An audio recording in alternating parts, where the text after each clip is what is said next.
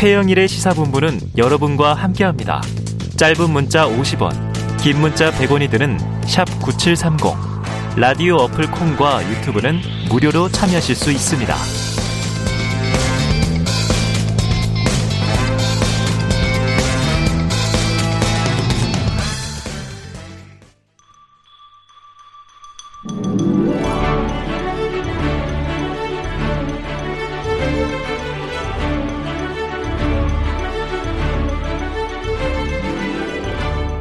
네, 매주 화요일에는요, 여야 정당 출입 기자들을 모시고 정치권 취재 이야기, 그 중에서도 오늘 아주 아주 중요한 취재 뒷이야기를 듣는 최평과 불사조 기자단이 있습니다. 자, 야당 출입하는 경향신문 박순봉 기자, 여당 출입하는 세계일보 최영창 기자 두 분 나와 계십니다. 어서 오세요. 안녕하세요. 연말 연시 막 새해 이러니까 TV 이렇게 이렇게 보니까 해리포터를 많이 하더라고요. 불사조가 막 날아다니는데 두 분 생각이 났습니다. 자, 이 박 기자님. 네. 오늘 엄청난 저 무게의 취재를 준비해 오셨을 것 같은데 정치 드라마 시즌 1 이게 뭐 보통 짧아도 한 5, 6편, 네. 길면 뭐 한 12편 이런데 이걸 반나절 만에 다 본 것 같다. 이런 이제 느낌이에요. 자, 조금 전 최근까지 국민의힘의 상황 어떤 겁니까? 어때 어때요? 그러니까 좀 비유를 해보자면은 이제 컴퓨터로 치면은 리셋 버튼을 아니면 뭐 포맷 버튼을 딱 어, 눌러놓고 포맷. 네, 어. 네, 기다리고 있는 그런 상황이에요. 이제 재부팅이 어. 될 때까지 기다리고 네네. 있는 상황이고 리셋 버튼을 누른 사람은 김종인 총괄 선대위원장이죠. 어. 그런데 이제 최종적으로 어떤 뭐 파- 프로그램을 깔고 이런 걸 결정할 사람은 윤석열 후보기 때문에 음. 이제 윤 후보가 어떻게 결정을 할지 기다리고 있는 그런 상황이고요. 그래서 이제 큰 방향은 윤석열 후보의 결단이 나와야지 이제 정해지는 거고 대신에 산발적인 움직임들은 좀 이뤄지고 있거든요. 네. 그러니까 뭐 예를 들어서 의원들이 의원총회를 요구를 한다던가 이건 음. 근데 실제로는 이뤄지진 않았습니다. 네. 사실 이제 의원총회 요구는 이준석 대표 나와가지고 더 해명을 해달라 이런 취지인데 그건 아. 이뤄지지가 않았고요.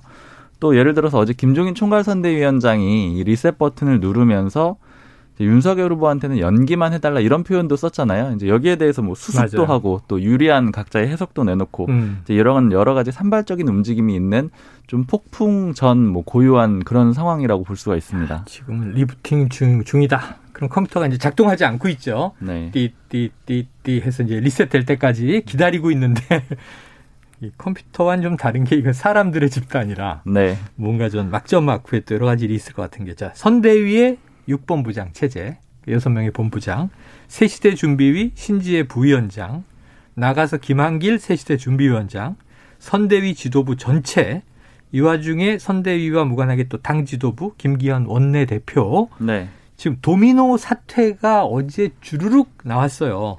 근데 이게 처음부터 계획된 게 아니라면 아니 리부트를 눌렀다는 건 선대위를 재편하겠다 이 한마디잖아요. 예. 후보는 이 당분간 일정을 잠정 중단한다. 이 두 개가 아침에 메시지였는데 어떻게 이게 빠른 시간 안에 리부팅이 이루어질 수 있었죠? 음. 그러니까 사실 아까 이제 말씀드린 그 표현이 여전히 유효한 거예요. 김종인 위원장이 리셋 버튼을 눌렀다라고 말씀을 드렸잖아요. 네. 이제 그 결과로 줄 사태가 이어진 건데 어. 이게 사실은 서로 뭐 이렇게 사전에 연락을 했다거나 조율을 했다거나 그런 상황은 전혀 아닙니다. 아니고. 이게 왜 그러냐면은 일단 구조적으로도 그렇고요. 감정적으로도 안 맞아요. 왜냐면 이제 선대위하고 새시대 준비위원회가 동시에 붕괴가 되면서 음. 이제 윤석열 후보의 선거기구 자체가 이제 완전히 없어져 버린, 네. 완전히 해체가 되어 버린 그런 그림이 된 거잖아요. 음. 근데 선대위하고 새시대 준비위원회는 사실 서로 견제하는 그런 그림이 많았죠. 네, 네. 따로 그리고 움직이고. 네, 그리고 당 소속도 아니에요. 새시대 준비위원회 음. 같은 경우에는. 그리고 감정도 별로 안 좋고요. 그러니까 서로 교류할 가능성이 없었다라고 보는 네. 게 맞고, 다만 그럼에도 불구하고 김종인 위원장이 쏘아 올린 공이다, 리셋 버튼을 눌렀다 이렇게 보면 이해가 좀 쉬운 게 음. 김종인 위원장이 오전 9시에 어제 오전 9시에 선대위 해체를 선언을 했거든요. 그러니까 예전 그림으로 보면 이게 압력으로 작용을 할 수밖에 없어요. 음. 보통 이제 예전에 한나라당 때 이제 홍준표 대표 시절에 홍준표 대표가 이제 디도스 사태가 있었음에도 불구하고 물러나지 않으려고 하니까 아. 뭐 유승민 최고위원을 비롯해서 나머지 최고위원들이 줄 사퇴를 해요. 네네네. 어쩔 수 없이 홍준표 의원이 홍준표 당시 대표가 사퇴를 하게 네. 되거든요. 음. 일- 일종의 이런 식의 압박이었다라고 보시면 될 것 같아요. 아. 그러니까 김종인 위원장이 선대위를 해체하겠다라고 선언을 하니까 새시대 준비위원회 입장에서도 가만히 있을 수가 없잖아요. 어. 그러니까 그 해체의 이유는 윤석열 후보의 지지율 하락이기도 하고요. 네. 그러니까 어떤 쇄신을 해야 되는 그런 발판을 마련해야 되는데 음. 이게 일종의 압박으로 작용을 했다 이렇게 보시는 게 맞을 것 같고요. 네. 그리고 원내 지도부도 덩달아 사퇴를 했잖아요. 그렇죠. 이거는 좀 물어봤더니 김기현 원내대표도 비슷한 입장이었더라고요. 그러니까 음. 지금 상황이 굉장히 안 좋은데 지도부 입장에서 뭔가 책임을 지는 모습을 보여야 되는데 그게 사실은 사퇴밖에는 다른 음. 방안이 없다 이렇게 얘기를 한 거고 다만 그 과정에서 이준석 대표는 사퇴를 거부한 거고요. 그렇죠. 네. 자 그런데 이제 여기서 이런 거죠. 그럼 몽땅 이 사장님 빼고 2인자부터 다 사표 모아 이거 많이 있었어요. 그래서 사표를 일괄 제출하고 네. 그럼 사장님은 자 구조 조정하라는데 이 중에 일부는 내가 재신임을 하고 조직을 굴려야 되니까 일부는 해고 조치하겠다. 따라달라 이렇게 되는 건데 네. 이 와중에 이제 김종인 총괄선대위원장 도 사퇴다. 아, 총사퇴구나. 일괄 사표 제출이구나라고 생각했는데 누가 그래? 음. 이 해프닝은 어떻게 벌어진 거예요?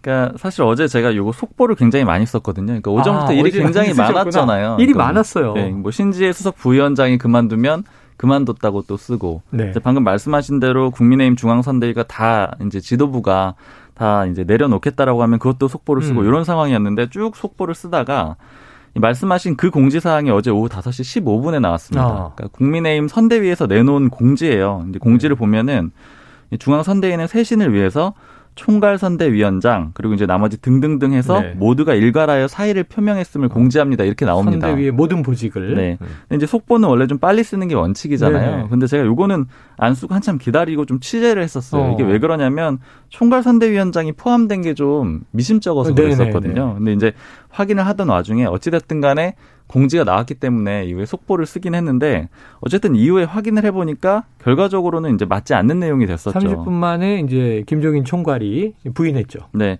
이제 왜 일단은 의구심을 가졌었냐면 김종인 총괄 선대위원장이 오전에 이미 어제 오전에 음. 이제 이 공지가 오후 5시라고 말씀을 드렸는데 비서실장도 자신이 하겠다라고 했고 맞아요. 후보한테 연기만 해달라고 그렇게 얘기를 했잖아요. 그러니까 그 얘기는 연기를 해달라라는 건 연출을 누가 하겠다라는 거잖아요. 네, 네. 그 연출자가 자신이라고 했던 거고 음. 또 비서실장 역할도 하겠다라고 했는데 자기가 사표를 내는 게 좀 그림이 맞지가 않잖아요. 음.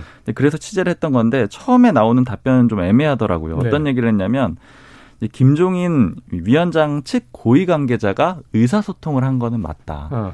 그러니까 김종인 그러나 김종인 위원장이 직접 사의를 표하진 않았다. 어. 다만 김종인 위원장이 이런 내용을 알고 있다. 그렇기 때문에 김종인 위원장의 소통 방식이 있잖아요. 음. 나는 모르는 일이야. 이렇게 이런 네. 반응이 나올 수가 있다라고 했어요. 이제 그 않는. 이후에 이제 그런 인터뷰가 실제로 나왔던 거고요. 음. 그다음에 더 취재를 해보니까 김종인 위원장은 사표를 낸 적이 없고 이제 조만간 다시 번복해서 재공지가 나올 겁니다. 이렇게 네. 돼서 그 이후에 이양수 수석 대변인이 아니라고 해명을 했더라고요. 음. 제가 아까 김종인 위원장 측 고위 관계자라고 말씀을 드렸던 거는 결과적으로는 임태희 총괄 상황 본부장이었어요. 네네네. 그러니까 임태희 본부장이 의사소통을 하는 과정에 어. 제 일부 김종인 위원장의 뜻을 좀 잘못 전달한 것이다. 이렇게 이양수 수석 대변인이 네. 설명을 네. 하기도 했고요. 근데 이제 드러난 사실은 제가 취재한 내용으로는 여기까지인데요. 이거를 해석하는 방식은 좀 두 가지가 있을 네. 것 같아요. 첫 번째는 그냥 해프닝일 수도 있습니다. 음. 그러니까 그야말로 임태희 총괄 상황 본부장이 음. 김종인 위원장의 뜻을 잠, 잘못 윤 후보한테 전달하는 음. 과정에서 벌어진 일일 수도 있고요.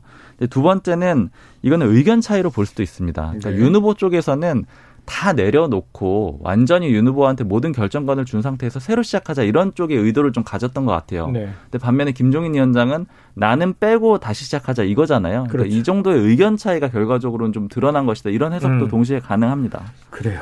자, 이게 실수냐, 음모냐 여러 가지 해설이 가설이 있고 나아가서 제가 하나만 더 이제 박 기자님한테 여쭤보겠습니다. 앞으로가 문제인데 오늘도 보도가 또 엇갈려요. 왜냐하면 김종인 총괄이 빠르게 이제 다 잡을 것인데 윤 후보가 오늘 중에는 결정해서 음. 수습할 것이다. 이런 낙관론이 있고 또 네. 하나는 김종인 총괄을 배제할 건데 이런 보도도 있어요. 네. 어떻게 될 것 같습니까? 일단은 그 김종인 총괄선대위원장을 배제할 것이다. 그리고 김종인 총괄선대위원장에 대해서 윤석열 후보가 굉장히 화가 났고 뭐 쿠데타라는 표현까지 직접 썼다. 네. 이런 보도가 있었잖아요. 음. 이 보도는 저희가 확인을 오전에 해봤는데 어. 제가 종합적으로 취재를 해봤거든요. 이제 일단 공식 라인 뭐 김은혜 공보단장이라든가 음. 이양수 수석 대변인 등등등 뭐 여러 의원들한테 물어봤는데 일단 종합해 보면은 그런 일이 없었다라고 지금 없었다. 부인을 하고 있습니다. 네네네. 일단 뭐 취재한 내용 표현으로 좀 전해드리면은 사실 무근이다라고 얘기를 하고 있고요. 음. 그리고 이제 후보하고 얘기했다고 하는 모 의원의 말로는 후보가 펄쩍 뛰었다. 그런 음. 말을 한 적이 없다. 네. 그리고 의도를 가지고 거친 말을 자꾸 만들어내는 것 같다. 이건 이제 아. 쿠데타라는 표현에 대해서 얘기를 한 거고요. 네. 그리고 조금 전에 안 그래도 이 보도 때문에 권성동 사무총장이 지나가니까 기자들이 물어봤어요. 그랬더니 권성동 사무총장은 이런 표현을 썼어요. 이핵관이 만든 기사잖아. 이런 식으로 얘기를 네, 했거든요. 네. 이게 이핵관이라는 건 이제 이준석 대표 핵심 관계자를 그렇죠? 얘기를 하는 그렇죠. 거잖아요. 근데 요거는 조금 뭐 이제 설명드리는 게 어, 부, 조심스러울 수 있는데 음. 이제 그렇게 얘기를 했던 이유는 뭐냐면 이 기사를 쓴 기자가 음. 이제 예전에 그 이준석 대표가 공개 자맹했을 때 있었잖아요. 1차 네, 파업했을 네. 때. 그때 한 명의 기자가 동행을 했었습니다. 그러니까 그 기자가 쓴 기사예요. 어. 그러니까 이제 권성동 사무총장은 아무래도 이 대표와 가까운 기자가 쓴 네. 거고 뭔가 의심된다라는 그런 취지로 얘기를 한 건데요. 음. 어찌됐든 이제 그런 식의 반응도 조금 나오는 상황이고요. 다만 어쨌든 전체적으로 봤을 때는 아까 이제 어느 쪽으로 갈 거냐라고 물어보셨잖아요. 네. 어느 한쪽도 완전히 배제할 정도의 압도적인 그런 분위기는 아닌데 이제 제가 취재해 봤을 때는 이런 얘기들을 많이 해요. 김종인 총괄선대위원장을 배제하고 갈 수는 없다. 이제 상수다. 음. 김종인 음. 위원장하고 같이 가는 건 상수다라는 의견이 다수고요. 음. 그렇기 때문에 아마 김종인 위원장을 배제하지는 않을 것이다. 이렇게 지금 추론은 네. 하고 있습니다. 그리고 이게 왜 그러냐면 이제 예전에도 제가 몇 번 이제 방송에서 삼위일체다 이런 네, 표현들을 네, 많이 맞아요. 드렸는데 윤석열 후보 쪽에서도 마지노선으로 보는 건 적어도 두 명은 있어야 된다라는 음. 거거든요. 세 명 중에. 그러니까 네. 3위 일체가 지금 전혀 안 되고 있잖아요. 그렇죠, 그렇죠. 3위가 다 따로, 지금 따로 따로, 따로 음. 지금 이 불만이 많고 음. 서로 앙금이 있는 상황인데 여기서 이준석 대표는 이미 이탈한 상태입니다. 그래서 네. 두명 남은 상태인데 여기서 다시 김종인 위원장이 깜짝 카드를 꺼내가지고 어. 윤석열 후보도 어쨌든 일부 화가 난 건 맞거든요. 음. 이두 사람 사이의 관계를 어떻게 할 거냐. 윤석열 후보가 아무도 없이 혼자 갈 거냐 아니면 김종인만은 데려갈 거냐 이런 정도의 네네네. 그림으로 요약을 할 수가 있는데 다 포기하기는 어. 좀 어렵지 않겠느냐 이쪽에 네. 좀 무게를 두고 있습니다. 일부에서는 이제 다른 또 이제 평론가 기자들이 만약에 김종인 총괄 선대위원장을 제거하려면 제거하고자 하는 세력도 내부에 있다. 음. 이른바 이제 윤핵관이라는 또 그룹을 지칭하는 거겠죠. 그럼 우리끼리 간다. 경선도 우리끼리 치러 왔다. 음. 이런 얘기가 있다는 설도 또 이야기를 해서 어쨌든 지금 이제 공식적으로 우리 이제 박순봉 기자의 취재를 종합하면 이 김종인 총괄의 배제는 가능성이 좀 희박하다. 현재 시점 네, 그렇게 보도록 소위 하고. 좀 윤석열 후보 쪽에 네. 가까운 사람들도 의견이 나뉘거든요. 그러니까 물론 네. 김종인 위원장 없이 가야 된다라고 하는 사람도 말씀하신 대로 있고. 있지만 반반 정도 이상은 되거든요. 네. 그러니까 그러다 보니까 음. 전체적인 여론으로 봤을 때는 김종인 위원장이랑 같이 가자는 게 조금 더 많은 여론인 거죠. 그래요. 중요한 인물들이 하나하나 이탈하는 게 또 전혀 좋은 모습은 아니죠. 연초 선거 국면에서. 자, 지금까지 최평과 불사조 기자단 11분 동안 이 박순봉 기자의 목소리만 들으셨는데 현재 스튜디오에는 여당 출입하는 이 최형창 기자도 앉아서 무건 수행을 하고 있습니다. 최 기자님. 네네. 아, 왜냐면 네. 어제 오늘 너무 뉴스를 다 국민의힘이 지금 압도하고 있어서 그래요. 아, 그렇죠. 네. 민주당 어떻게 바라보고 있습니까? 이 상황, 이 사태. 그, 뭐 너무 즐긴다고 하기에는 음. 뭐 다들 속으로는 그래도 지금 뭐 웃고는 있지만 네네. 실무진 중에서는 이제 선대위에서도 실제로 약간 조금 방심하거나 어. 이런 분위기도 간혹 있다고는 해요. 네네. 아, 그래서 저쪽은 그냥 무너지는구나. 네, 이렇게. 네. 안 그래도 이제 어젯밤에 그래서 이제 이재명계 좌장이라고 하는 정성우 의원도 굉장히 네네. 쓴소리를 했거든요. 아, 그게 어젯밤이군요. 네, 선거운동은 하지 않고 감투만 요구하는 사람들이 있다. 아. 일은 안 하면서 자리만 차지한 채 어, 그런 방자한 행태를 보이는 자들도 있다는 보고가 올라온다. 네. 이러면서 네. 어, 한치의 자만과 방심도 용납되면 안 된다. 순식간에 상황 바뀔 수 있다. 이런 음. 식으로 좀 내부 단속을 했고요. 네. 실제로 내부에서는 좀 다시 또 그런 분위기입니다. 다, 다 잡아서 음. 굉장히 겸손해야 되는데 선거는 끝날 때까지 끝난 게 아니다. 이런 그 말들을 하고 있고 네. 뭐 박지원 국정원장이 이런 명언도 남겼잖아요. 선거 골프는 고개를 드는 순간 훅 간다고 그러면서 굉장히 숙여라 계속 얘기하죠. 그렇죠. 네네. 자, 굉장히 저자세로 골프. 민생과 정책 행보를 하고 있다 이렇게 네. 뭐 싶습니다. 쳐들지 마시오 얘기 많이 참 합니다 선거 때. 자, 지금 이제 쭉 나오는 이야기 중에 포함되어 있습니다만 문제 발언들이 이제 있었어요. 그러니까 이제 해석이 구구하게 나온 건데 김종인 총괄 선대위원장의 어제 목소리를 듣고 이야기 나누겠습니다. 제가 후보 보고도 이렇게 얘기를 했어요. 내가 그, 동안에 이 선거운동 과정을 갖다 겪어보면서 도저히 이렇게는 갈 수가 없다. 그래서 내가 당신의 비서실장 노릇을 선거 때까지 하겠다. 내가 뭐 선거 총괄 선대위원장이 아니라 비서실장의 노릇을 할 테니 총, 이 후보도 태도를 바꿔서 우리가 해준 대로만 연기만 좀 해달라 이렇게 부탁을 했습니다. 제가 과거에 여러, 번 대통령 선거도 경험을 해봤습니다만은 후보가 선대위에서 해주는 대로 연기만 잘할 것 같으면은 선거는 승리를 할 수 있다고 저는 늘 얘기를 합니다.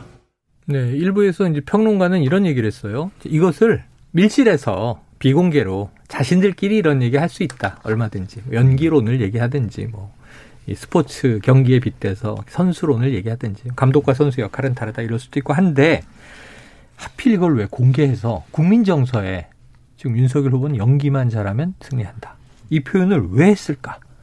박 기자님이 왜 했을까요? 그러니까 일단 일차적으로 보면 김종인 위원장이 이런 표현을 과거에도 쓴 적은 있었습니다. 그러니까 이런 표현을 좀 잘 쓰는 것도 한 가지 뭐 영향을 줬을 걸로 음. 보이고요. 근데 이제 그, 그보다는 근본적으로는 저는 이제 두 가지 측면에서 이걸 보는데 이제 계속 삼위일체라는 표현을 쓰잖아요. 이번에 국민의힘에 대해서는 세 명의 주요한 요소가 있는 거잖아요. 음. 윤석열 후보 당연히 주인공이니까 있고 김종인 총괄 선대위원장 이준석 대표 이렇게 있는데 지금 일종의 시속 게임이 벌어지고 있는 상황이에요. 그러니까 예전에 제가 울산 합의에 대해서 설명을 드릴 때 음. 김종인 총괄선대위원장이 총괄선대위원장이라는 이름을 받고 오긴 했지만 음. 그때 구조를 보면은 윤석열 후보가 처음 짜놓았던 뭐 삼김 체제라든가 네, 네. 아니면 육본부장 체제라든가 네. 모든 게 윤 후보가 원하는 그림으로 만들어졌거든요. 맞아요. 즉 김종인 위원장 입장에서는 아무것도 받지 못하고 음. 빈손으로 사실은 그냥 숙이고 들어온 그런 그림이 됐던 거예요. 음. 근데 그때 따져보면 윤석열 후보의 지지율이 괜찮았거든요. 네, 네. 근데 지금 상황은 윤석열 후보의 지지율이 떨어졌습니다. 그러니까 음. 제가 시속 게임이라고 말씀을 드리는 게 지지율이 떨어지게 되면 그때 누가 주도권을 쥐느냐 이 싸움이 계속 벌어지고 어. 있다라는 거죠. 네, 그러니까 윤석열 후보가 지지율이 떨어지니까 지금 이거를 깜짝 선대위 해체 선언이라고 말씀을 드렸잖아요. 음. 그 해체 선언 자체는 후보하고 직접 상의를 안 했기 때문에 이렇게 윤 후보가 지금 고민을 하고 있는 상황이 네. 된 거잖아요. 그때 자신이 주도권을 잡겠다라는 의지를 아주 확실하게 명확하게 보여준 것 같아요. 어. 그러니까 자기가 이제 어느 정도는 연출하는 대로 따라와라 어. 이런 그림을 아주 만들어 준 거고 네네. 지금 후보가 숙고를 하고 있다라고 하지만 지금 김종인 위원장 입장에서는 내가 총괄상황본부 단일화 해가지고 아주 일사불란하고 슬림한 선대위 네. 만들 거니까 이대로 받으세요. 약간 이런 그림이거든요. 네, 네. 총괄 선대위원장 아니고 내가 비서실장 할게요. 이런 느낌이에요. 네, 그리고 다 관리하겠습니다. 이런 거죠. 맞습니다. 그리고 안 받는다면 어떻게 될 것이냐? 음. 떠난다라는 거거든요. 지금 음. 그림은요. 그러니까 그런 힘싸움의 일면이다. 그래서 좀 네. 강한 표현이 나온 것이다. 이거는 윤 후보를 향한 메시지이기도 하다. 이렇게 좀 해석이 됩니다. 알겠습니다. 자, 뭐 여러 가지 나눌 이야기가 있는데 제가 또 궁금한 건 이준석 대표의 거취 문제. 사퇴를 거부했습니다만 앞으로 어떻게 흘러갈지를 조금 지켜보기로 하고요. 이번에 또 시간 관계상 여당으로도 저희가 가보도록 합니다. 오늘 오전에 이재명 더불어민주당 대선 후보는 신년 기자회견을 열었습니다. 결국 이제 민생과 통합 이렇게 기사가 많이 나오던데 최 기자님 네. 요약한다면 메시지 핵심은 뭡니까? 그러니까 이제 현재 우리나라가 처한 위기, 4대 위기라고 하죠. 감염병 위기와 음. 저성장 양극화, 기후 위기, 글로벌 패권 경쟁 이거를 음. 이제 4대 위기로 네. 규정을 하고 그럼 이거를 내가 집권을 해서 어떻게 극복을 하겠다 이제 방법론을 제시했어요. 그러면서 코로나 피해 온전한 지원을 위한 대대적 추경 뭐 100조 원 뭐 이런 얘기도 나오죠. 그래서 첨단 음. 산업 육성과 지원을 위한 대대적 투자 그리고 뭐 기본적 삶의 토대를 위한 소득 주거 금융 지원 기본 시리즈죠. 음. 그런 것들을 다시 한번 강조를 했는데 뭐 말씀해 주신 대로 민생과 통합 이렇게도 보시면 되겠습니다. 네. 자, 통합 실용 이런 얘기도 나왔고 이 통합 광폭 행보를 보이고 있다. 민주당도 계속 통합론을 이야기하고 있죠. 그렇습니다. 지금 뭐 기호 2번에 비하면 음. 기호 1번은 참 순풍이다. 뭐 이렇게 좀 보이는데 네네. 그러니까 이른바 지금 법력권 총집결이다. 이렇게 보시면 돼요. 어. 왜냐면은 오늘 오전만 해도 광명에서는 이재명 후보가 이제 신년 기자회견을 하고 있었는데 네. 여의도에서는 이해찬 전 대표, 뭐 송영길 대표를 중심으로 어. 어, 선대위 미래시민 광장위원회 또 이런 건 출범식을 네. 했어요. 외곽 조직인 거죠. 그리고 또 내일은 이 후보가 광주에 갑니다. 음. 이제 호남 또 네. 여론을 한번 다져보려고 가는데 여기에는 이낙연 전 대표가 또 함께 아, 하는 또 드디어? 그림을 그리고 있거든요. 네. 그러니까 호남에서도 총 집결을 하겠다 이거죠. 음. 그리고 지금 1월이 됐으니 그동안 이제 예고했던 1월에 과거 탈당했던 인사들에 대한 복당이 아. 지금 이루어지고 있어요. 하나 네 둘. 네. 그러면서 통합을 하면서 계속해서 지금 세력을 좀 불려 나가고 있습니다. 아. 오히려 총집결 세력을 불려나가고 있다. 네. 지금 여야의 상황이 너무 좀 극적으로 달라서 네네. 자, 그런데 이제 통합 전략의 일환일까요? 지금 이게 여야의 중간에 윤석열 후보의 지지율이 떨어지니까 반사이익인지 아니면 이제 본인의 또 그야말로 주장해 왔던 바대로인지 모르지만 안철수 후보 지지율은 올라갔어요. 네. 그러다 보니까 야권에서 지지율이 갈리는 양상이 나타나면서 자, 단일화에 대한 이제 음. 이야기가 기대 반 우려 반. 그러니까 여당은 갑자기 안철수 후보에 대해서 러브콜을 보냈는데 송영길 민주당 대표가 싫다는데도 계속 보내요. 네. 어떻게 된 겁니까? 그러니까 저도 그래서 이게 한 번 정도는 그냥 안 대표 안 후보를 좀 네. 떠보려는 것 아닌가 하는 의구심이 있었는데 음. 또 두 번뭐 이렇게 이어지니까 네. 그래서 한번 알아봤더니 송영길 대표가 이 안철수 후보의 능력이나 자질을 굉장히 높게 평가한다. 어. 뭐 이런 얘기를 나오더라고요. 그래서 네네. 과거 새정치민주연합 때 이제 민주당 주류들은 사실 안 후보에 대해 굉장히 비토로 했는데도 불구하고 음. 이송 대표는 안 후보가 이제 의사 경력이랄지 뭐 안랩 이러면서 컴퓨터 뭐 네. 뭐 바이러스 네. 퇴치한 경험이나 기업을 운영했던 또 그리고 융합 학문을 했던 사람으로서 어떻게 보면 좀 교과서에서도 요즘 나오는 그런 융합 인재 정치 문학이 전까진 청년 멘토로 그렇죠. 얼마나 인기가 좋았어요. 네 그런 거에서 사실 이 안 후보에 대한 호감이 굉장히 높다 네. 이런 얘기를 하는 거예요. 근데 다만 또 일각에서는 지금 송 대표가 언급을 하면서 안 후보의 상 지지율이 굉장히 좀 덩달아 같이 올라간 면도 없진 않거든요. 네. 그래서 오히려 일부러 그렇게 작전을 짜서 야권 단일화를 더 어렵게 만들려는 의도가 좀 깔린 것 아니냐 뭐 이런 당내 일부 해석도 있긴 합니다. 그래요. 이게 그래서 이제 뭐 어제 이재명 음. 후보도 그 단일화에 대해서는 물론 그쪽과 더 먼저 하지 않겠냐 이런 식으로 네 선을 그었잖아요. 그래 좀 선을 넘은 것 같다 이런 표현도 나왔죠. 네, 네. 자, 송영길 대표의 안철수 후보에 대한 러브콜, 이딴 러브콜, 이것은 떠보기냐, 본심이냐, 이건 조금 더 기다려봐야 될 것 같습니다. 박 기자님, 네. 그런데 네. 갑자기 이런 얘기가 나왔어요. 안철수 후보를 최고위원에 임명할 수도 있다. 근데 이게 이준석 대표 발언이에요. 이거는 전략입니까? 아니면 우발적인 발언입니까? 일단은 뭐 당내 평가는 네. 좀 다수의 평가는 좀 경솔한 발언이었다 이런 분위기가 아, 많습니다. 경솔한 발언이다. 실제로 이걸 기자들이 질문을 하니까 이렇게 물어본 거거든요. 음. 그러니까 조수진 최고위원이랑 김재현 최고위원이 그만두게 되면은 음. 어떻게 할 거냐 이렇게 물어보니까 이게 일종의 이준석 대표 사퇴 압박이거든요. 네, 네, 네, 그렇죠. 그러니까 이제 그그 그 자리에 안철수 후보를 최고위원으로 임명할 때 이런 식으로 답변을 약간 농담조로 한 거거든요. 아, 네. 근데 어제 의원총회에서 이거를 이철규 의원이 읽기도 했어요. 이 어. 백브리핑. 그러니까 문제가 많다라는 취지로 읽은 거거든요. 네네. 이준석 대표를 그래서 이제 비토론이 굉장히 많아졌고 음. 그러니까 이 발언 때문에 이준석 대표의 좀 입지가 많이 무너졌다 이렇게 평가하는 사람들이 어. 많습니다. 근데 일단 사실관계부터 좀 짚어보면은 네. 이준석 대표의 이 발언은 가능한 얘기도 아니에요. 그래서 음. 이제 농담에 가까운데 왜냐면은 당 대표가 최고위원을 뭐 한 명 임명할 수 있죠. 지명직 최고위원이라고 음. 해서 한 명 자리가 있긴 한데 이런 선출된 최고위원들을 임명할 수가 없거든요. 전당대회를 네. 거쳐야 돼요. 그러니까 가능하지도 않은 얘기이고요. 그리고 이제 이 대표의 의도를 좀 따져보면은 뭐 소위 동기 어진이라고 하잖아요. 그러니까 음. 같이 죽자고 하는 그 전략에는 내가 당하지 않겠다 이렇게 네, 좀 네, 선을 네.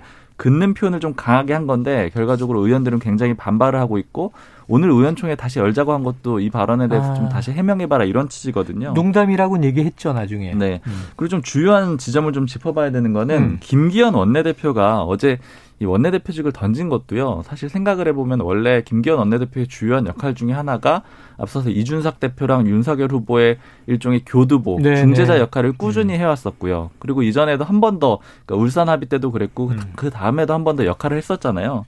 근데 결과적으로는 김기현 원내대표 이번 던졌다라는 거는 더 이상 중재 역할을 못 하겠다라는 아, 거거든요. 김기현 원내대표도 이 발언에 대해서는 좀 부정적이었다 그래요. 그러니까 음. 그만큼 당내에서는 좀 반응이 좋지 않습니다. 네. 전체적으로는 좀 당내 반응은 냉정하다, 차갑다 이런 생각이 드네요. 자, 민주당 어제부터 17일까지 보름 동안 아까 잠깐 언급하셨지만 과거 탈당자들의 복당 신청 이게 뭐 따져 올라가면 2016년 총선을 앞두고 국민의 당이 쪼개져 나갈 때부터예요. 네. 그이 당이 여러 개로 또 이제 이합 집산이 됐었습니다. 예, 호남계 비문 흔히 얘기하는 네. 천정배 전 장관은 이제 입당시켰고. 네. 자, 이 비문 인사들 돌아오는 거 민주당 내부 분위기는 어때요? 그 저는 그래서 이 좀 대다수 호남 분들 또 호남 지역구를 갖고 있는 분들이 불만이 좀 많을 줄 알았는데 네네. 네. 의외로 크게 잡음은 안 없다. 나오고 있긴 해요. 음. 그러니까 왜냐면은 일단 대선 이후에 있을 지방선거에 일단 영향이 좀 있을 것으로 보이긴 하지만 네네. 지방선거에 출마하는 분들까지 일일이 중앙에서 지금 신경 쓰기에는 지금 이 우리가 앞둔 대선이 너무 크다. 어. 이걸 앞두고 대사를 앞두고 정말 우리가 대단결 단합을 하자 어. 이런 마음이 좀 더 큰것 아, 같고 뭉칠 필요가 있다. 예, 일단 대선을 이기고 보자. 그런 네. 다음에 지방선거 공천 경쟁은 좀 대선 이후 아, 나중 문제로 후순이다. 좀 미뤄두자 이런 네. 것 같고 그리고 현재 민주당 현역 의원들과 지방 의원들이 또 안심하는 부분은 음. 복당하는 분들의 조직력이 그렇게 크지 않다는 것으로 지금 판단을 네. 하고 있어요. 그래서 지방선거든 혹시 뭐 2년 뒤 다음 총선이든 이런 공천 경쟁하는 데 있어서 현역들이 현역 민주당 의원들이 크게 큰 무리가 없다 이런 판단을 또 하고 있고요. 네. 아, 그래서인지 지금 국민의당 출신의 정인화 전 의원이라고 예. 있는데 이 광양 쪽 국회의원이었거든요. 네. 이번에 민주당 입당을 안 했어요. 어. 그리고 무소속으로 음. 광양시장 출마 선언을 했거든요. 네네. 그 말인즉 그 이유가 이제 민주당 경선에서 경선을 붙으면 내가 하기가 어려운데 네네. 당원도 없고 음. 나는 본선에서는 경쟁력이 있기 때문에 아, 그냥 무소속으로 있다가 본선에서 민주당 후보와 해보겠다. 상대를 하겠다 뭐 이런 식으로 하더라고요. 그래서 네. 정말 출마를 하고 싶은 사람들은 오히려 민주당에 입당하지 않고 있다. 아. 뭐 이렇게도 해석을 하고 있습니다. 그래요. 5년 걸린 일입니다. 국내당이 쪼개져 나갔다가 그 뭐 최근에는 이제 아마 마지막이 평화민주당이었죠. 민생당. 민생당이 마지막이군요. 네, 박지원 민주평화당 민주평화당이었다가 민주평화당. 민생당이 됐죠. 아, 네. 민주평화당. 네. 박지원 국정원장이 이, 저, 이 비민주당이었죠. 알겠습니다. 아, 오늘 뭐 여러 가지 쏠쏠한 이야기를 들었습니다. 박순봉 경향신문 기자, 최영창 세계일보 기자, 불사조 기자단 오늘 고맙습니다. 감사합니다. 감사합니다.